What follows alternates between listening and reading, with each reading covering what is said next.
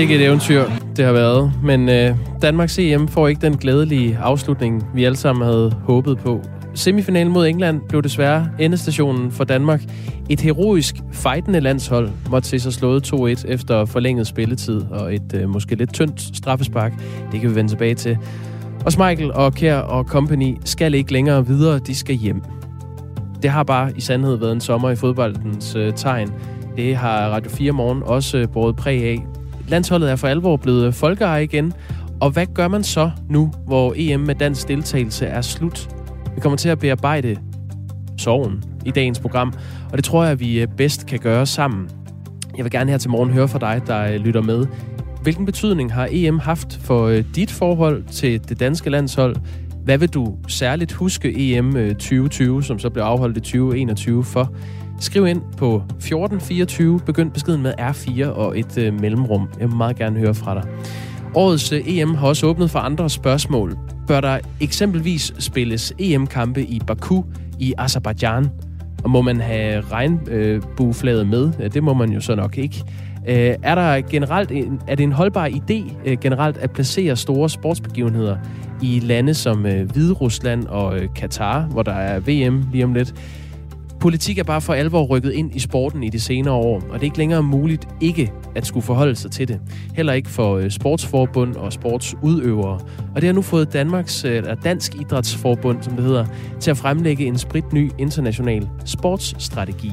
Jeg kommer til at tale med øh, formanden klokken kvart i 8. Vi har også historier, der ikke handler om fodbold på programmet her til morgen. For eksempel historien om Ganløse Kro, Flere kroer og restauranter er ifølge Horesta øh, udfordret af komplekse restriktioner for tiden. På Ganløse Kro i Nordsjælland kan der være 150 spisende gæster, fordi der ikke er nogen øh, afstandskrav til restaurationsbranchen længere. Men når der senere på aftenen øh, går en revyforestilling i gang i samme lokale i kroen, så må der kun være halvt så mange gæster, fordi så overgår øh, det til et kulturelt arrangement, hvor det før var et øh, arrangement i restaurationsbranchen, og så gælder der nogle andre afstandskrav. Den sag kan du høre mere om om et kvarter. Tirsdag den øh, 16. November er der kommunalvalg i Danmark, og det kan jo virke som øh, lang tid fra nu, her øh, den 8. juli. Men optakten til kommunalvalget er i fuld gang, og på Bornholm har man taget en kontroversiel beslutning. Hvis det står til Bornholms Regionskommunes direktion, så kommer vi ikke til at se øh, scener fra blandt andet øh, klasselokaler og plejehjem, når dækningen af kommunalvalget går i gang. Direktionen besluttede nemlig i sidste uge at indføre en såkaldt spærretid op til kommunalvalget i år. Og det betyder blandt andet, at journalister ikke har øh, adgang til kommunale bygninger og institutioner, og at det kun er direktøren, der kan udtale sig på kommunens vegne. Den beslutning har både politikere og eksperter kritiseret for at være udemokratisk, og den sag kommer jeg til at dykke ned i her til morgen. Jeg hedder Jakob Grosen. Du lytter til Radio 4 morgen. Klokken er små 9 minutter over 7. Nummeret herind er, som sagt, 1424. Start beskeden med R4. Godmorgen, trods alt.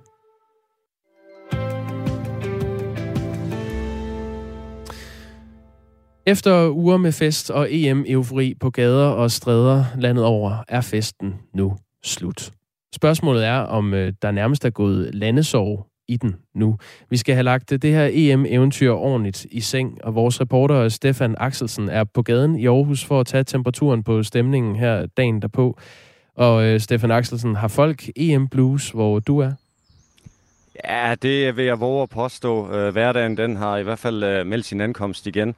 Man kan sige, at øh, måden folk de går på her på vej til arbejde, det er meget dovent, vil jeg våge påstå. Øhm, kommunens farmemaskiner til gengæld, de kom på overarbejde. Der er godt gang i dem, og jeg gik lige øh, hurtigt en tur forbi Frederiks Allé her i Aarhus Midtby tidligere. Det er lige nu, må man sige, et øh, rent slaraffenland for øh, byens måger. Øhm, bustrafikken er til gengæld normaliseret. Grund til, at jeg nævner det, det er fordi, at det kan godt være, at Frederiks Allé ikke er noget, som ringer en klokke hos alle. Men øh, det var måske noget, som mange har set billeder af her de sidste par dage, måske i sidste uge, hvor folk de hoppede og dansede oven på busserne. Men de er klar igen, de er normaliseret, og øh, jeg bevæger mig lidt længere ind mod Midtbyen, hvor jeg så står her sammen med blandt andet dig, Leif Thomasen. Først og fremmest, hvordan er humøret her til morgen efter gårdsdagens nederlag? Det kunne, det kunne da have været bedre. Øh, jeg ville hellere have vundet kampen, og så har det været noget bedre humør selvfølgelig. Hvad fylder mest hos dig lige nu? Er det skuffelsen over Danmarks nederlag i går, eller er det den her stolthed over, hvor langt vi er nået i den her turnering? Jamen, det er sådan set begge dele. Øh, vi vil stadigvæk gerne være i finalen, men de har spillet en god turnering, synes jeg. Det har jo været noget af en rutsjetur. Øhm, for næsten en måned siden, der havde vi den første kamp mod Finland, hvor vi øh, mange af os har oplevet det her chokerende hjertestop til, til Christian Eriksen. Siden vendte euforien lidt tilbage, EM-feberen vendte tilbage igen. Vi øh, nåede top 4 i går, øh, det bedste resultat siden 92, og der har jo været fest og glæde ude i gaderne i alle afkroge af landet. Hvordan har du oplevet de sidste par uger? Jamen, også op og ned fodboldmæssigt, men øh, ellers så tager jeg det i stiv arm. Øh, Christian Eriksen skal nok komme via hans liv, det er jeg helt sikker på. Og held og lykke til ham selvfølgelig. Hvad har hele det her EM betydet for dig, den her, de sidste par uger? Øh, jamen, jeg har haft et normalt liv sådan set, men øh, det har nok betydet en del, hvis I røg i finalen selvfølgelig. Det har været rigtig mange kamp, øh, uge efter uge. Er der en tiltrængt fodboldpause, der venter nu? Ja, det synes jeg. Og sommerferie i det hele taget. Og så har jeg fået fat i dig, Rikke Hjortøj. Rikke, det er vist på sin plads at sige, at du ikke er lige så stor fodboldfan. Ja, det er på sin plads. Hvordan har det været for dig at se sådan hele landet have den her nationale fodbold eufori over sig? Jo, men det er jo fint. Altså, det er jo fint, at folk de øh, samles om noget. Ikke? Men jeg samles ikke lige om fodbold. Øh. Noget af grunden til, at jeg blandt andet også gerne vil tale med dig, det er, fordi du står for at fjerne graffiti, holde byen ren, fjerne klistermærker og sådan nogle ting. Vi øh, står langs Rådhusparken lige nu, hvor vi kan se, ja, det ligner, at der har været en øh, festival. I hvert fald nærmest, at Roskilde har flyttet ind her de seneste par dage. Nu når du arbejder med det her, hvordan vil du øh, karakterisere det syn, du kan se? Jo, det ser træls ud, men folk har hygget sig, og det, det er jo rigtig vigtigt, og det er også rigtig vigtigt, at de har et sted at gå hen. Øhm, så klarer jeg nok hverdagen, men det er da helt klart, at jeg kan se, at der er foregået noget i går. Har du været træt af det, at så mange har talt om fodbold morgen, middag og aften de sidste par dage? Overhovedet ikke. Overhovedet ikke. Altså, selvfølgelig har man jo også gerne ville vide lidt om resultaterne, og så det er ikke noget, jeg er træt af.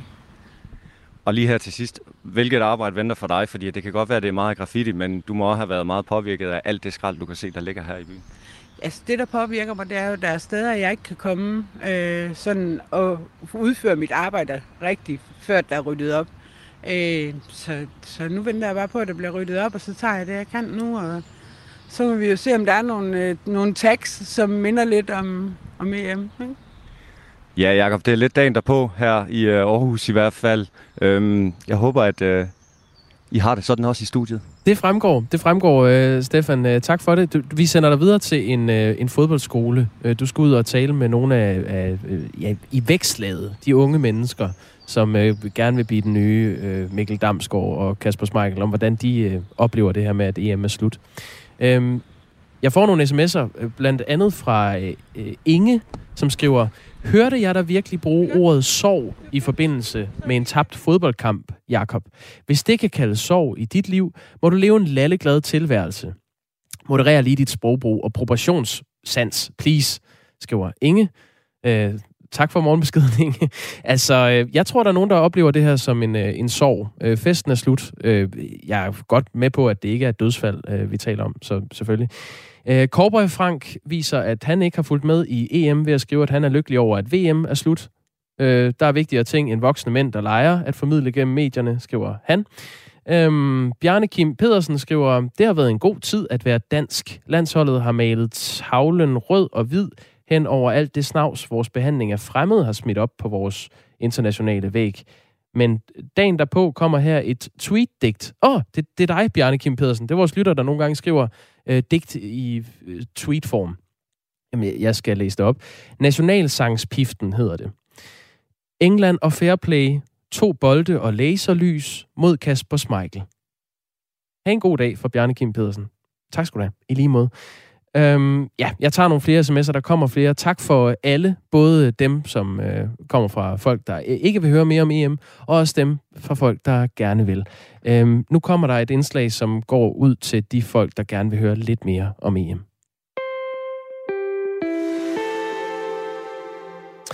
For semifinalen blev som sagt sidste stop for det danske fodboldlandshold. England skulle øh, både bruge forlænget spilletid, et selvmål og et øh, tyndt straffespark for at slå Danmark 2-1 i aftes.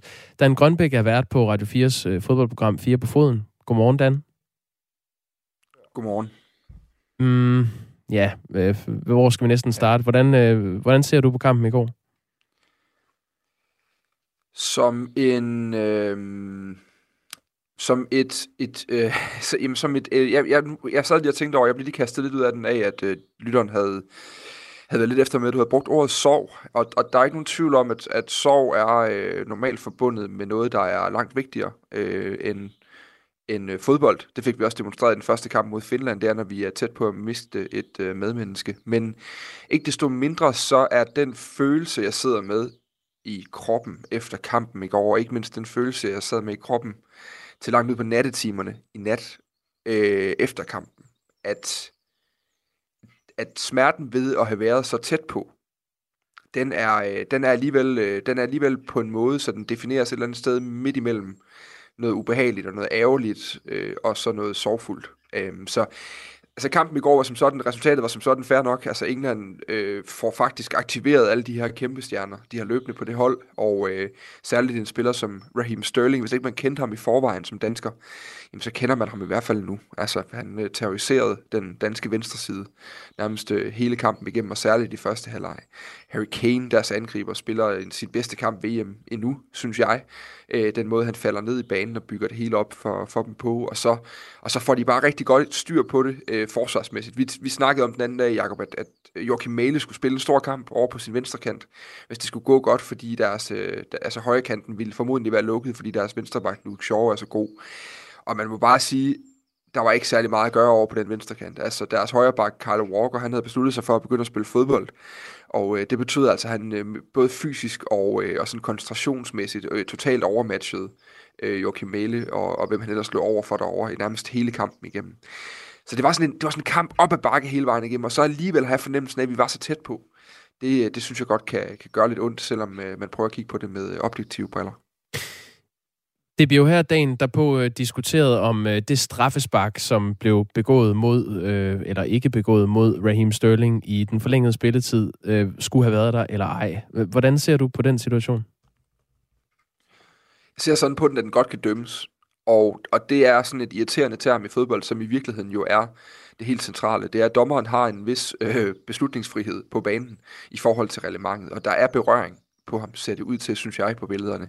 Enten ved øh, Joachim Mæle eller Mathias Jensen, der, der begge prøver at takle Raheem Sterling, øh, som jeg nævnte før, på hans vej ind igennem feltet. Og så må vi sige, altså kan, den, den kan godt dømmes, og, og jeg synes ikke billederne entydigt, som nogen siger, øh, ruler den ud. Spillede han på det? Var den tynd? Ja, den var meget, meget tynd, men, øh, men, men det er der jo nogle gange situationer i fodbold, der, der er, øh, som stadig falder inden for, for regelsættet. Hvordan øh, vil du sådan overordnet vurdere den indsats, som øh, det danske landshold øh, smed ind i den her semifinalkamp i går? Det, der er noget, det man det mindste, det, man, det der sidder tilbage i mig her efterfølgende, det er, at de tømte sig selv fuldstændig for alt, hvad der var i dem. Altså det, ja, der er sådan et tydeligt billede efter 118 minutter, hvor England de jo bare spiller olé-fodbold, altså spiller den rundt mellem sig, fordi vi er en mand i undertal også. Hvor, hvor man kan se, Simon Kjær, han er simpelthen så stivbenet på det tidspunkt, at han hører hjemme på et plejehjem. Altså, han kan simpelthen dårligt nok slæbe sig rundt på banen. Øh, ja, ren træthed ser det ud til. Og, og det synes jeg var et meget godt billede på det i går. Altså, det var virkelig en... Øh, nogle aviser har her til morgen brugt øh, ordet heroisk indsats om det. Det synes jeg, det var. Mm. Det var bestemt ikke vores bedste fodboldkamp, men, men den indsats og den præstation, man har endnu en gang har kunne sætte sig op til ved det her øh, EM, den er bare, det må man bare tage hatten af for. Det er, det er enormt imponerende, synes jeg, øh, hvordan spillere som Pierre Emil Højbjerg, som øh, øh Emil Damsgaard i første halvleg, som øh, Kasper Schmeichel, Simon Kjær, øh, øh, forsvarsspillerne generelt, altså Thomas Delaney, hvordan, hvordan de tæsker rundt på den fodboldbane i 90 minutter, og hvordan der aldrig rigtig er den der fornemmelse af, at det er slut. Altså, øh, man bliver ved, selv da vi er 10 mand, jamen der foregår der noget frem af banen, indtil England til sidst bare øh, beslutter sig for at, at sætte foden på halsen af Danmark og, øh, og spille den hjem stille og roligt. Så, så der er en eller anden, øh, der er noget liv, og der er noget energi i det her hold, som, øh, som lover godt for fremtiden, synes jeg. Øh, så præstationen i går var, var, synes jeg, lige så god, som der har været i de øvrige kampe. England skal jo så møde øh, Italien øh, i finalen på søndag, og det danske landshold har øh, pakket taskerne og, øh, og tager hjem igen. Øhm, jeg har lyst til at læse noget op, som den tidligere venstreminister Søren Pind skrev i går på Twitter.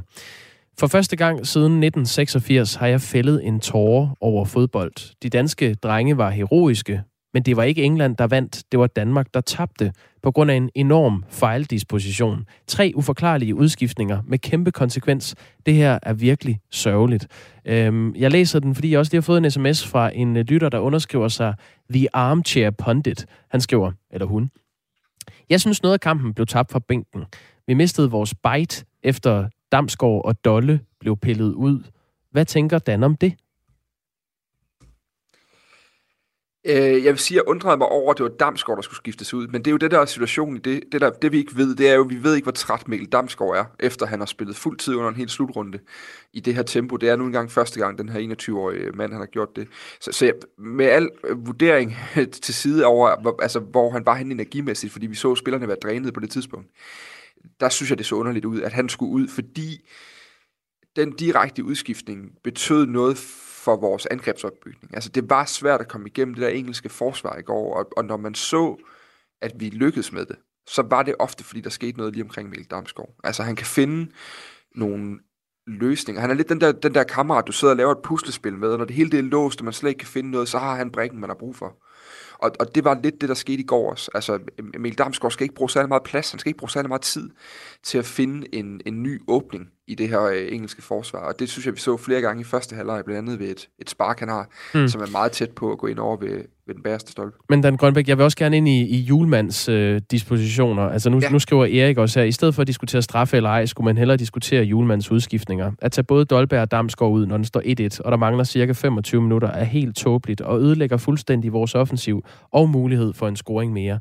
Altså, øh, begik han nogle fejl med de udskiftninger, han lavede i går, synes du? Um, Jamen, det, det, jeg, jeg vil igen sige det der, det er, det er simpelthen, øh, vi, vi, er, vi er seks, det er 6. kamp i en slutrunde øh, på meget, meget få dage, på 26 eller 27 dage. Altså, og, og se den fysiske tilstand, Danmark har jo spillet med mange af de samme hele vejen igennem, og, og, og se den fysiske tilstand, de har været i på det tidspunkt, den er svær at vurdere, synes jeg, og det betyder bare vildt meget, når du er i minut 88 i den 6. kamp mod et engelsk landshold, som jo, når de skifter ud, så sætter de altså den næste superstjerne ind, mm. som har lige så meget energi. Så, så, så på den måde, det er altså bare en sindssygt vigtig faktor, inden man netop er armchair pundit øh, og, og sidder og vurderer det. Men, men det, jeg synes, man kan vurdere, det er, at, at man tager nogle kreative kræfter ud i Damsgaard. Jeg synes, udskiftning af Dolberg kan godt være fint nok, fordi Josef Poulsen synes jeg egentlig også kommer ind og gør det fint. Deroppe. Jeg undrer mig bare over, at det måske er Damsgaard, ikke Breathwaite, der går ud, fordi jeg synes, Breathwaite i går spiller en, en mellemkamp. Han har virkelig vild energi i alt, hvad han laver, men, men han, har, han har rigtig mange boldtab, og han har rigtig mange dårlige beslutninger, hvor det ender med en dribling i stedet for at være pasningsspiller. Øhm, så, så på den måde forstår jeg godt, at man, man skifter Dolberg, men jeg kunne måske godt have ønsket mig, at man havde skiftet øh, Breathwaite i stedet for, øh, i stedet for øh, Damsgaard. Øhm, men, men det er en ønskeverden. Mm. Det er svært at vurdere. Vi øh, er nødt til at, at runde af her, Dan Grønbæk. Vi løber tør for tid. Vi kunne tale om det meget længe, men det er der også nogle lyttere, der vil synes var uh, måske lidt ærgerligt. De vil også gerne høre om, om andet end, uh, end fodbold. Men vi kan i hvert fald konstatere, at det danske landshold er uh, kommet tættere på folket under det her EM, og at der venter et VM i Katar, uh, uagtet hvor det så bliver holdt, så man siger, at det bliver spændende at følge, hvordan det kommer til at gå med det danske landshold rent sportsligt der. Dan Grønbæk, tak fordi du var med. Tak selv øh, vært på Radio 4's fodboldprogram 4 på foden.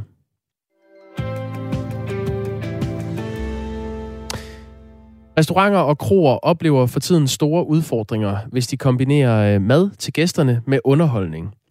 Hos Ganløse Gro i Nordsjælland kan kroen for eksempel have 150 siddende gæster til spisning om aftenen, men når fire revyskuespillere så entrerer scenen på samme kro for at underholde gæsterne, der sidder og spiser, så må der maksimalt være godt halvdelen til stede.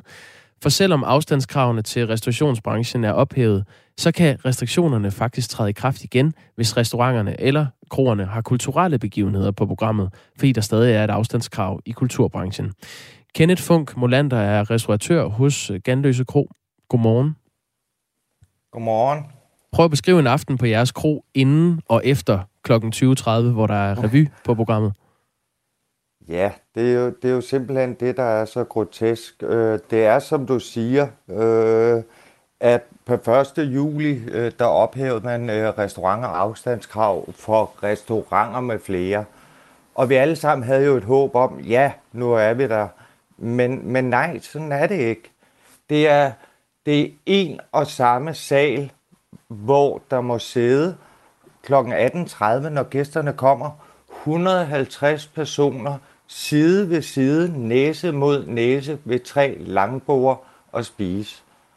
Så sidder man og spiser i to timer, og når vi tænder parlamperne, og skuespillerne går på scenen, og alle gæsterne vender sig om med næsen i samme retning og kigger mod scenen, så træder afstandskrav og kvadratmeterkravet i kraft, fordi så er det scenekunst. Og så må vi kun være 77. Hvad synes du om Det det? er jo, jamen, det er jo simpelthen ikke fair. Øh, altså, når, når vi lige har talt om fodbold, altså, har du set billederne for fodboldforsamlingerne øh, i de her dage? Øh, det er en blanding af øl, mundvand, der virvler rundt i luften. Men, men nej, der er det ikke corona. Der er det fodboldfeber og, øh, og landsammenhold, og det er jo, det er jo ikke fair. Mm. Der, der snakker man ikke om corona. Vi har været... Altså, hvor, Ja, ja, hvor, hvor er den politiske vilje til at lade, kuren, øh, lade kulturen leve? Vi har jo ikke diktatur i Danmark. Joy Mogensen kan jo ikke gøre det alene. Hun bliver nødt til at have en politisk opbakning til at lade kulturen leve. Vi får, vi får hjælpepakker, vi får opstartspakker til, til revyer og til kulturen i det, i det hele taget. Mm. Øh, Kenneth Funk Molander, men jeg, jeg vil lige spille et klip. Øh, Vi har talt med Christian Nørgaard, som er politisk øh, konsulent i øh, din brancheforening Horesta. Og han fortæller, at flere medlemmer fra foreningen ringer på grund af tvivl om restriktionerne. Og derfor håber han også, at, at politikerne dropper det her afstandskrav ved kulturelle arrangementer. Lad os lige høre, hvad han siger.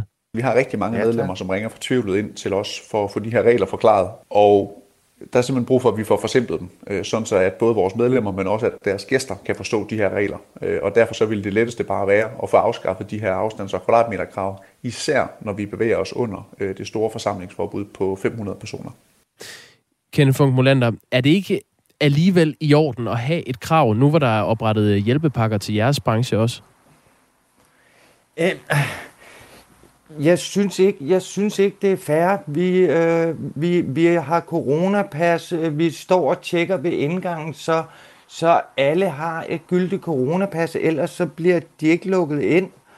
Og, og jeg bliver også nødt til at sige, de hjælpepakker og opstartspakker, der er lavet til revyen, ja, det er super flot, men, men i teksten til, til aktivitetspakkerne, til hjælpepakkerne, står der også, at vi må ikke lave overskud.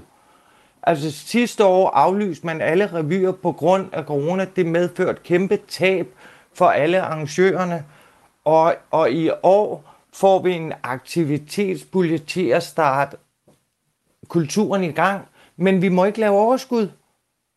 Altså jeg vil jo hjertens gerne arrangere ekstra forestillinger. Vi har under 100 billetter tilbage til en revy, der løber frem til 27. august. Mm. Jeg vil jo hjertens gerne lave ekstra forestillinger. Give vores skuespillere, vores musikere, vores tekstforfatter, som har været lagt ned i over et år, lad dem få en ekstra månedsløn.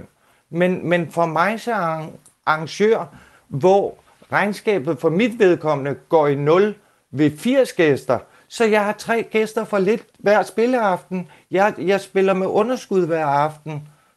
Øh, så, så skal jeg arrangere ekstra forestillinger med underskud for mig selv, men for at give vores skuespillere kulturen noget at leve af. Det er jo, det er jo simpelthen, det er jo ikke fair. Lad nu kulturen leve på lige vilkår med, med fodboldfeberen. Det bliver, Altså, øh, vi, vi, det bliver de sidste ord for dig, øh, Kenneth Funk Molander. Øh, Tak for at, at fortælle om den her situation på Ganløse Kro. det, det er så fint, og, og alt bliver jo bedre. Vi kæmper bare i øjeblikket, så have en dejlig dag. Tak, i lige måde. Kenneth Funk er altså restauratør hos øh, Ganløse Kro og står i den her øh, udefra set lidt absurde situation. Vi har forsøgt at få flere politikere fra Folketingets kulturudvalg i tale, og klokken øh, lidt over 8, det bliver 20 over 8, får vi en kommentar fra øh, sundhedsordføreren for det konservative Folkeparti. Lige nu er klokken halv 8.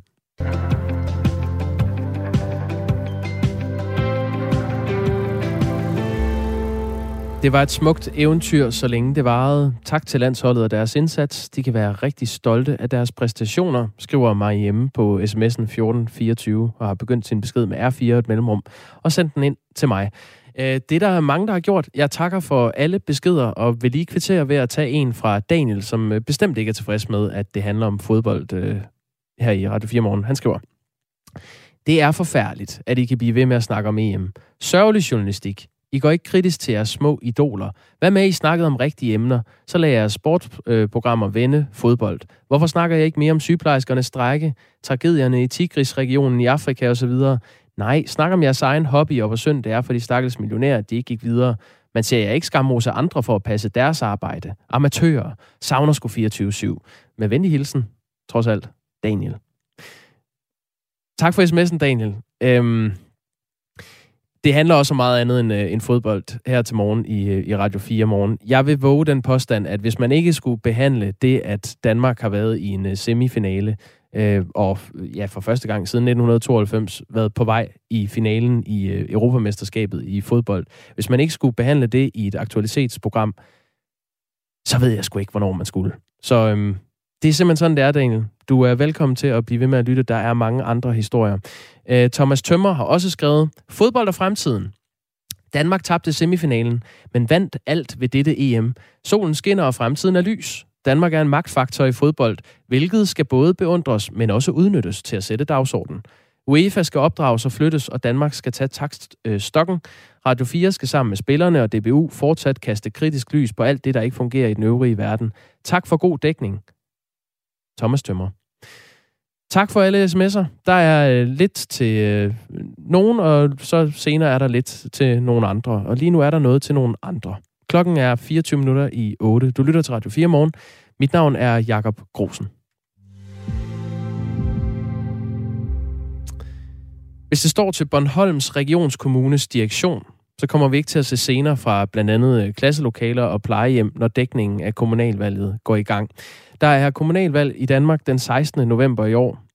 Det falder på en tirsdag, og direktionen øh, i Bornholms Regionskommune har i sidste uge besluttet at indføre en såkaldt spærretid op til kommunalvalget. Beslutningen betyder blandt andet, at øh, journalister ikke får adgang til kommunale bygninger og institutioner, og at det kun er direktøren, der må udtale sig på kommunens vegne.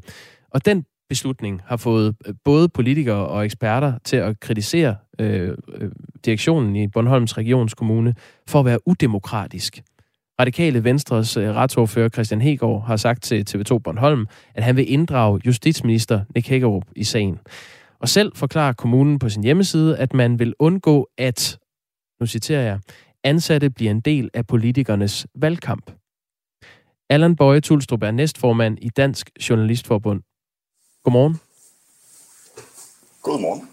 Hvad er din reaktion på den her beslutning om at indføre spærretid på Bornholm op mod kommunalvalget? Jamen, det synes jeg er en forfærdelig dårlig idé.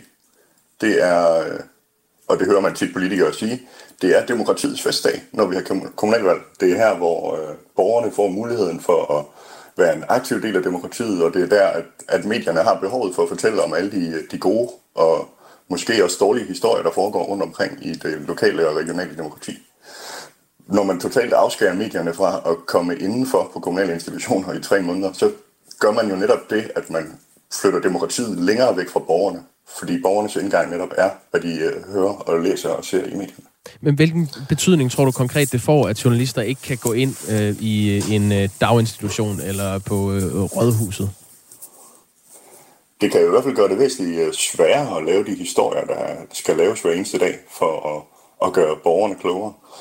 Øhm, det er klart, at mange af de historier vil også kunne laves udenfor, men det signal, der ligger i, at, at man siger ingen adgang til pressen, det er bare et signal om, om lukkethed, som er så ekstremt, at jeg er rigtig glad for, at det er en, en idé, som det kun er Bornholm, der har.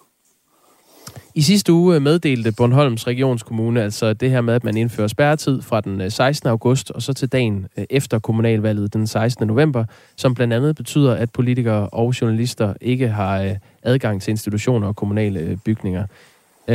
Kommunernes Landsforening oplyser, at det er normal praksis, at kommunerne begrænser øh, kommunalbestyrelsesmedlemmers adgang til visse institutioner under valgkampe, for eksempel daginstitutioner og øh, børnehaver. Men de er ikke vidne om, hvorvidt journalisters adgang begrænses andre steder i landet end øh, på Bornholm. Og på Bornholms Regionskommunes hjemmeside står der, at spærretiden ikke begrænser de offentlige ansattes ytringsfrihed, Kommunens ansatte er til enhver tid i deres fulde ret til at deltage i den offentlige debat og i den forbindelse udtale sig om deres arbejde, så længe det sker på egne vegne, står der altså på øh, hjemmesiden. Allan Bøje Tulstrup, der er altså tale om normal praksis under en valgkamp, i hvert fald sådan øh, til en vis grad. Hvorfor er det, at den her spærretid er så problematisk i dine øjne? Jeg, jeg vil lige starte med at sige, det her med, at kommunale ansatte har retten til at udtale sig og så videre, det er jeg jo glad for, at de synes i Grundloven. Det står sådan set også i grundloven, at de har det. Så jeg er jo ikke specielt imponeret af, at de, at de lige understreger, at de, at de overholder grundloven. Øhm, og det er rigtigt, at det er også noget, vi har hørt om flere gange, det her med, at, at politikers adgang til institutioner bliver begrænset i en periode op til valgkamp. Øh, det kan også godt være, det giver god mening, at, øh, at man i en, i en kommune, hvor forskellige partier kæmper om magten, undgår ligesom at civilisere øh, børnehaven eller plejehjemmet ved, at alle mulige spidskandidater kommer rendende. Men det er første gang, vi hører om det her med, at medier bliver forbudt adgang. Og det er jo netop her, vi synes, det bliver, bliver ekstra problematisk, fordi det er jo ligesom borgernes repræsentant. Det er, er medierne, der kommer ind på plejehjemmet, børnehaven, vuggestuen, øh, bostedet, og har muligheden for at fortælle, hvad det er, der foregår der. Øh, og det gør man jo ud fra de presseetiske regler, og derfor uhildet og uden at det bliver en, en del af, et, øh, af en valgkamp på den måde. Og derfor synes vi, at det her er meget, meget problematisk. Hvordan ser du, at borgerne sådan helt konkret bliver påvirket af, at øh, kommunaldirektøren for eksempel øh, bliver gatekeeper og er den eneste, der må udtale sig til medierne på øh, kommunens vegne? Man risikerer jo i hvert fald, at det bliver et noget mindre nuanceret billede af virkeligheden, man får, øh, hvis det er kommunaldirektøren, der skal fortælle, hvad der foregår ude i hver enkelt øh, institution.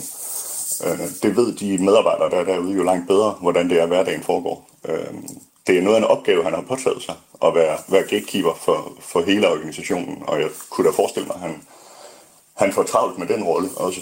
Øh, hvis han så vælger ikke at, at besvare alting, så er det, vi jo for alvor har, øh, har problemer. Ja, fordi det har vi faktisk, uh, Allan Bøje Tulstrup, øh, fordi uh, vi har bedt op en interview med kommunaldirektøren Johannes Nielsen, og han har ikke ønsket at stille op uh, her på Radio 4 her til morgen.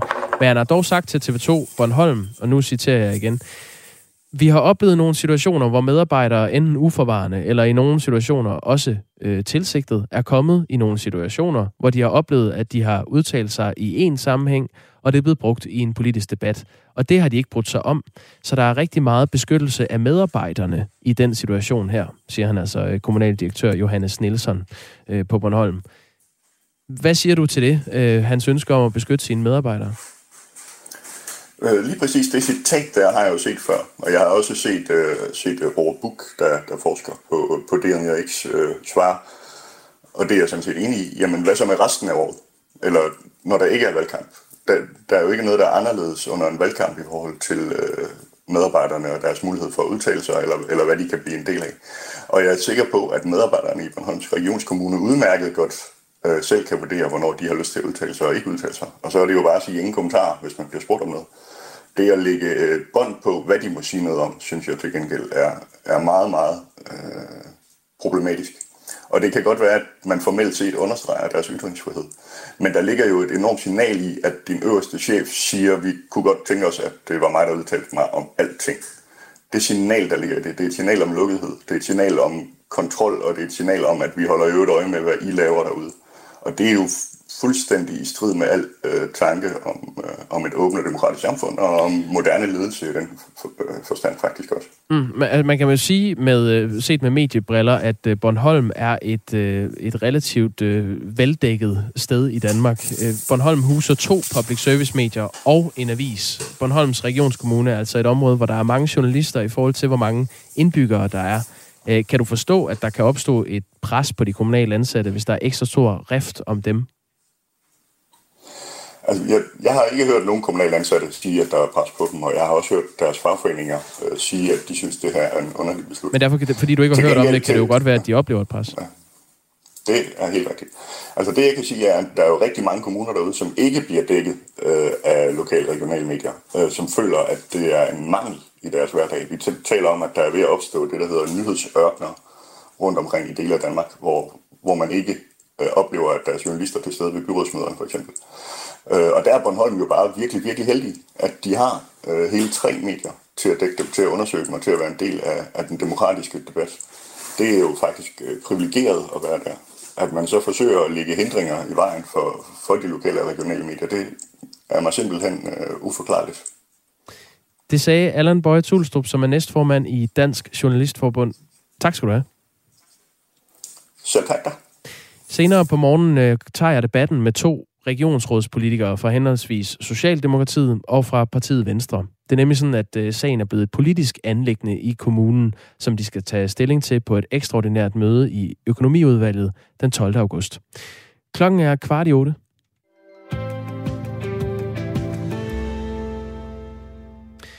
Flere tusind danskere bosat i England var på lægterne til semifinalen på øh, Wembley i London i aftes. Og en af dem var øh, dig, Michael Svensson. Godmorgen. Godmorgen. Du er dansk, som det fremgår på dit øh, syngende danske godmorgen, men du er bosat i England og har britisk kone og to børn. Og øh, du slæbte hele familien med til landskamp i øh, London i går. Hvordan var det? Jamen, det var jo en fed oplevelse øh, på det her lige resultatet. Øh, havde en rigtig god dag. Vandrede rundt Wembley og talte med en masse folk. Og øh, opsus hele altså, stemningen var rigtig fed for, for begge, begge fans, fangrupperinger. Hvor stod I um, henne? Stod I ved de danske eller de øh, engelske fans? Vi var ved de danske fans nede bag målet, så der var rigtig god, rigtig, rigtig god stemning med you know, recepten og alt muligt før, før, før kick-off. Så ja, det var, det var fedt. Helt, helt gennem, gennemført fed dag på der lige til sidst selvfølgelig. Uh, Ja, jeg havde dig med i, i forgår, så der fortalte du, at din øh, kone selvfølgelig holder med England, hun er øh, britisk, ja. men at din ene søn holder med Danmark, og den stadig sådan øh, var lidt uafklaret med øh, den, den ja. sidste, øh, med øh, hvem han holdt med. Hvordan er stemningen i familien nu?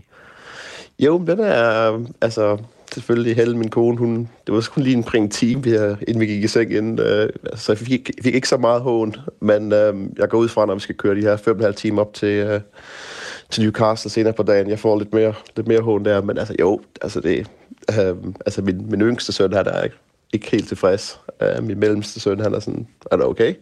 Og så er selvfølgelig mig, jeg, jeg er rimelig nede over resultatet, for jeg synes, vi spillede en, en brandkamp.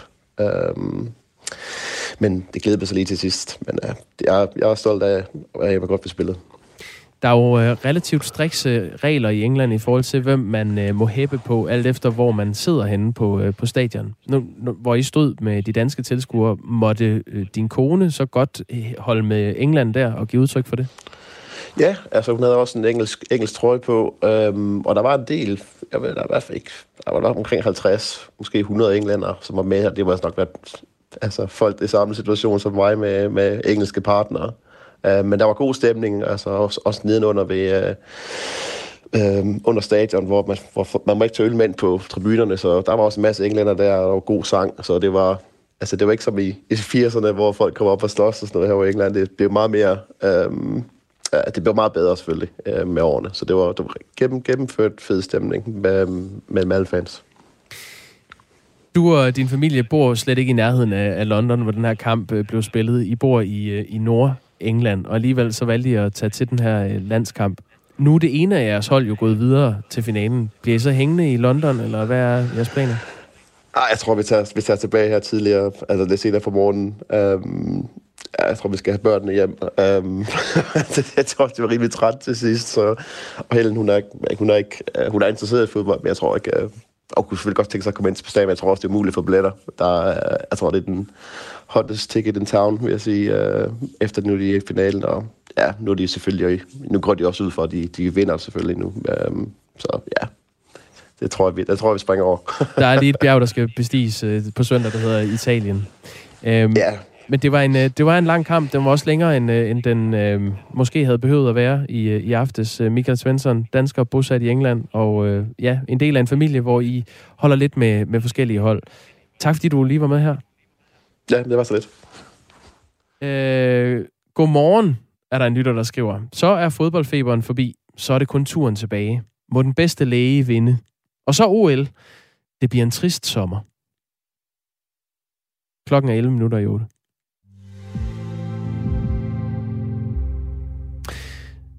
Skal der spilles EM-kampe i øh, Baku i Azerbaijan? Og øh, hvordan med det regnbueflag? Må man tage det med eller ej? Og det er en god idé at placere store sportsbegivenheder i lande som øh, Rusland, øh, Hvide Rusland, Katar.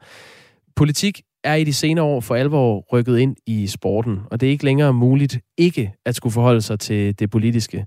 Heller ikke for sportsforbund og sportsudøvere. Og det har nu fået Dansk Idrætsforbund på banen. Hans Natorp, godmorgen. Godmorgen. Formand for Dansk Idrætsforbund. I har lanceret en ny strategi med det, I kalder en offensiv tilgang til den internationale idrætspolitik. Øhm, hvad har fået jer til at gøre det? Jamen det har, det har lige præcis det, som vi sidder og taler om med de store følelser, og hvordan vi som, som land bliver bevæget af det, der foregår på, øh, på øh, de store idrætsbegivenheder. Det er jo noget, der om noget kan samle os. Jeg må jo også sige, at jeg er ikke helt enig med den forrige lytter om, at det bliver en trist sommer. Jeg tror, at sommeren 21 bliver en, der skriver sig ind i historiebøgerne først med fodboldlandsholdet og store sportsbegivenheder resten af sommeren med OL og turen nu her, som den kører nu. Men vi skal også sørge for, at det sker på et grundlag, hvor vi ikke øh, skal bruge krudtet på at diskutere øh, begivenhedens øh, karakter i forhold til det land, den bliver holdt i. Og det er jo så det, som, øh, som er min opgave, og ikke atleternes opgave. Hvad, hvad er de største udfordringer, hvis du skal sætte en finger på dem lige nu?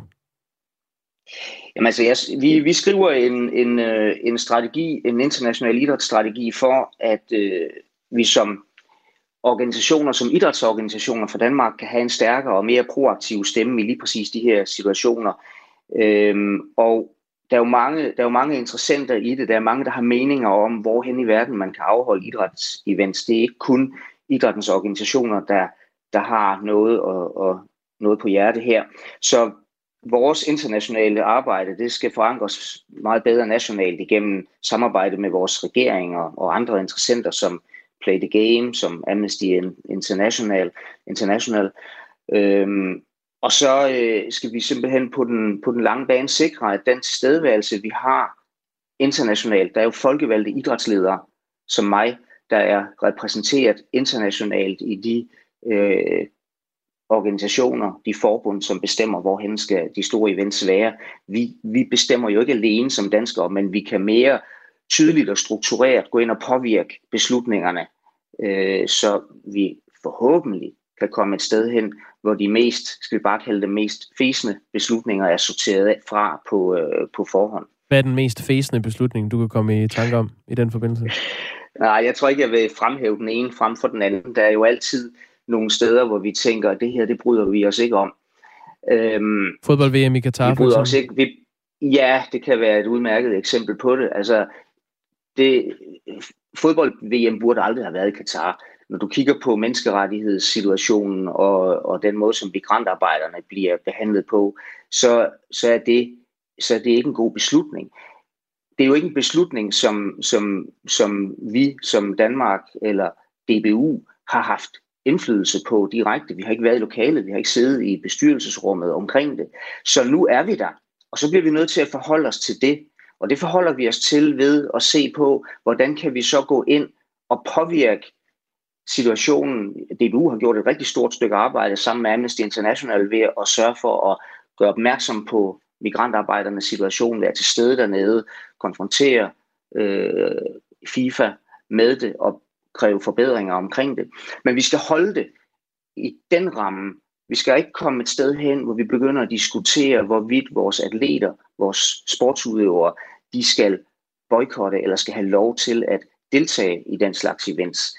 Der skiller vi sport og politik lige på det punkt.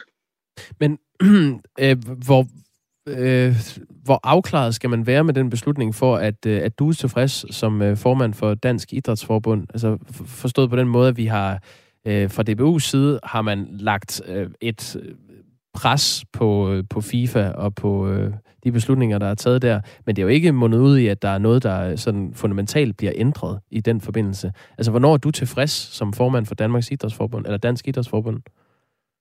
Ja, det hedder Danmarks Idrætsforbund. Den havde du lige helt fuldstændig rigtigt Nå, ja, okay. Det, øhm, det er helt i orden. Men hvornår er du tilfreds? Øhm, altså, hvor meget skal der øh, ligesom øh, ske i den forbindelse, før du synes, at det er nok? jeg synes aldrig, at den slags er nok. Vi, øh, vi vil altid gøre en indsats for, at verden bliver et bedre sted. Og vi har mange ting med i bagagen, når vi, når vi bevæger os ud. Øh, vi, har, vi, har, vi har tre mærkesager, som vi går ud med i vores internationale arbejde. Vi vil sørge for, at øh, de integritetsudfordringer, der er i international idræt, de bliver adresseret. Altså, hvordan, hvordan er beslutningsgrundlaget? Er der, er der nogle, nogle ting her, som, som påvirker en beslutning i den forkerte retning? Det kan være økonomiske interesser, det kan være politisk pres nogle steder fra. Øhm, de integritetsudfordringer, dem skal vi have frem i lyset. Vi, det er vores opgave i bestyrelseslokalet som, som idrætsleder og sørge for, at, at vi, øh, vi skaber nogle rammer, hvor, hvor vi i højere grad kan imødegå den slags her.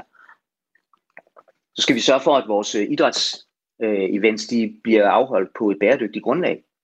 Altså så vi tager et socialt og miljømæssigt øh, ansvar for udviklingen i de værtsbyer, vi er i.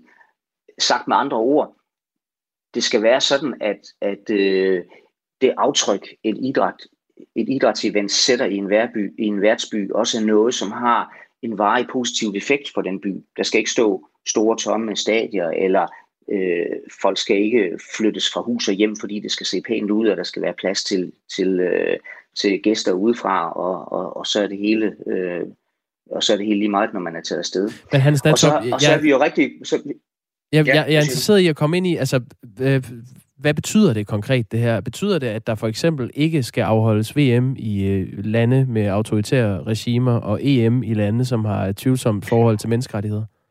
Ja, det, det kan du og jeg jo godt blive enige om, at øh, det burde det gøre. Men nu er vi jo et ud af, af 200 nationer cirka på, øh, på verdensplan, øh, som er engageret i øh, idrætten. Det er alle, alle verdens nationer er engageret i idrætten. Idrætten er en global ting. Men tror du ikke, det vil have en betydning, hvis Danmark sagde, vi boykotter? Vi, vi deltager ikke. Nej, tror du ikke, det vil skabe det vil, ikke, det vil ikke have nogen betydning. Hvorfor det vil ikke have nogen betydning overhovedet. Ikke? Fordi det vil være, det vil være, så vil vi ikke være til stede, så vil vi ikke kunne komme ind og, øh, og komme med vores budskaber. Og så går det ud over vores atleter. Atleterne har én opgave, det er at dyrke idræt. Det er at og gøre deres bedste, komme med deres bedste præstation. De er ikke et politisk instrument, og i det øjeblik, vi boykotter, så gør vi atleterne til et politisk instrument. Det er ikke deres opgave. Så, så boykot er ikke et værktøj i den sammenhæng her. Og du skal også huske, ligesom et svar på dit, dit spørgsmål her, og, og til mig selv, vi kommer jo i fremtiden også ud i nationer, eller ud til nationer, som vi ikke bryder os om. Fordi når idræt er en global sport, eller en global, global ting, så foregår den også globalt. Og derfor kommer vi også steder hen, som vi ikke umiddelbart kan identificere os med på værdisæt og ordentlighed. Det er en del af det. Men vores opgave fra Danmark, sammen med ligesindede nationer, vi skal lave nogle stærke alliancer på det her, det er at sørge for, at de dårligste beslutninger, de fremover i mindre grad bliver truffet. Og hvordan undgår man det helt konkret? Det gør man ved et langsigtet, meget, meget langsigtet og, og strukturere et politisk stykke arbejde som idrætsleder i de internationale forbund sammen med ligesindede. Og det er det, vi har været rigtig dygtige til at få placeret danskere i de positioner fra dansk side.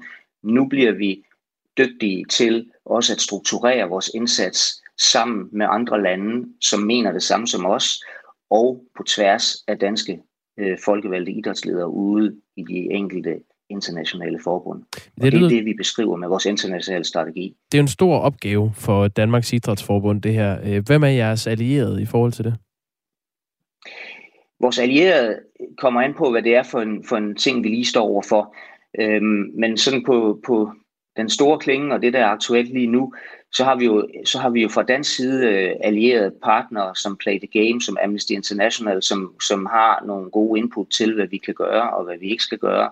Vi har også en, en, en, et samarbejde med vores regering, med Kulturministeriet og Udenrigsministeriet, øh, omkring, hvordan vi agerer som, som Danmark derude. Så har vi allieret øh, i de internationale idrætsforbund blandt lande, som er ligesindede med os, det vil sige typisk Nordeuropa, Norden, men du finder også lande i øh, andre steder i verden, hvor vi har et fælles værdigrundlag, som vi laver alliancer med. Hans Natorp, øh, Danmark er allerede vinder af VM, hvis vi boykotter det, er der en lytter, der, der skriver her. Vi har et minut tilbage, men, øh, men Hvorfor er du ikke enig i, at det vil være et, øh, det stærkeste statement, at man siger, at vi deltager ikke ved det her? Fordi så instrumentaliserer vi, det var et ærgerligt ord, men man går ind og gør vores atleter til noget, som vi andre bruger som et værktøj. Det er ikke atleternes opgave. En, en atlet, en idrætsudøver, en eliteidrætsudøver har brugt hele sit liv på at komme dertil, hvor, hvor vedkommende er nu. Men der er jo mange migrantarbejdere, der har brugt deres liv på at få det her stablet øh, på benene. Ja, Øh, Vil det, ikke det er fuldstændig politisk- korrekt. Det er fuldstændig korrekt, og det er min opgave, og det er de andre idrætsleders opgave at sørge for, at vi får håndteret det. Det er ikke, det er ikke vores atleter. Det er ikke vores idrætsudøvers opgave. Vores idrætsudøvere har til enhver tid ret til at sige og gøre, hvad de mener omkring den situation, men det er ikke deres opgave. Deres opgave er at gå ud og levere deres bedste præstation, og det skal de altid have lov til. Det bliver ordene fra Danmarks Idrætsforbunds formand øh, Hans Natorp. Tak fordi du var med her. Ja, selv tak. Rigtig god dag. Tak, i lige måde. Klokken er blevet 8. Vi skal høre fra Dagmar Eben Østergaard.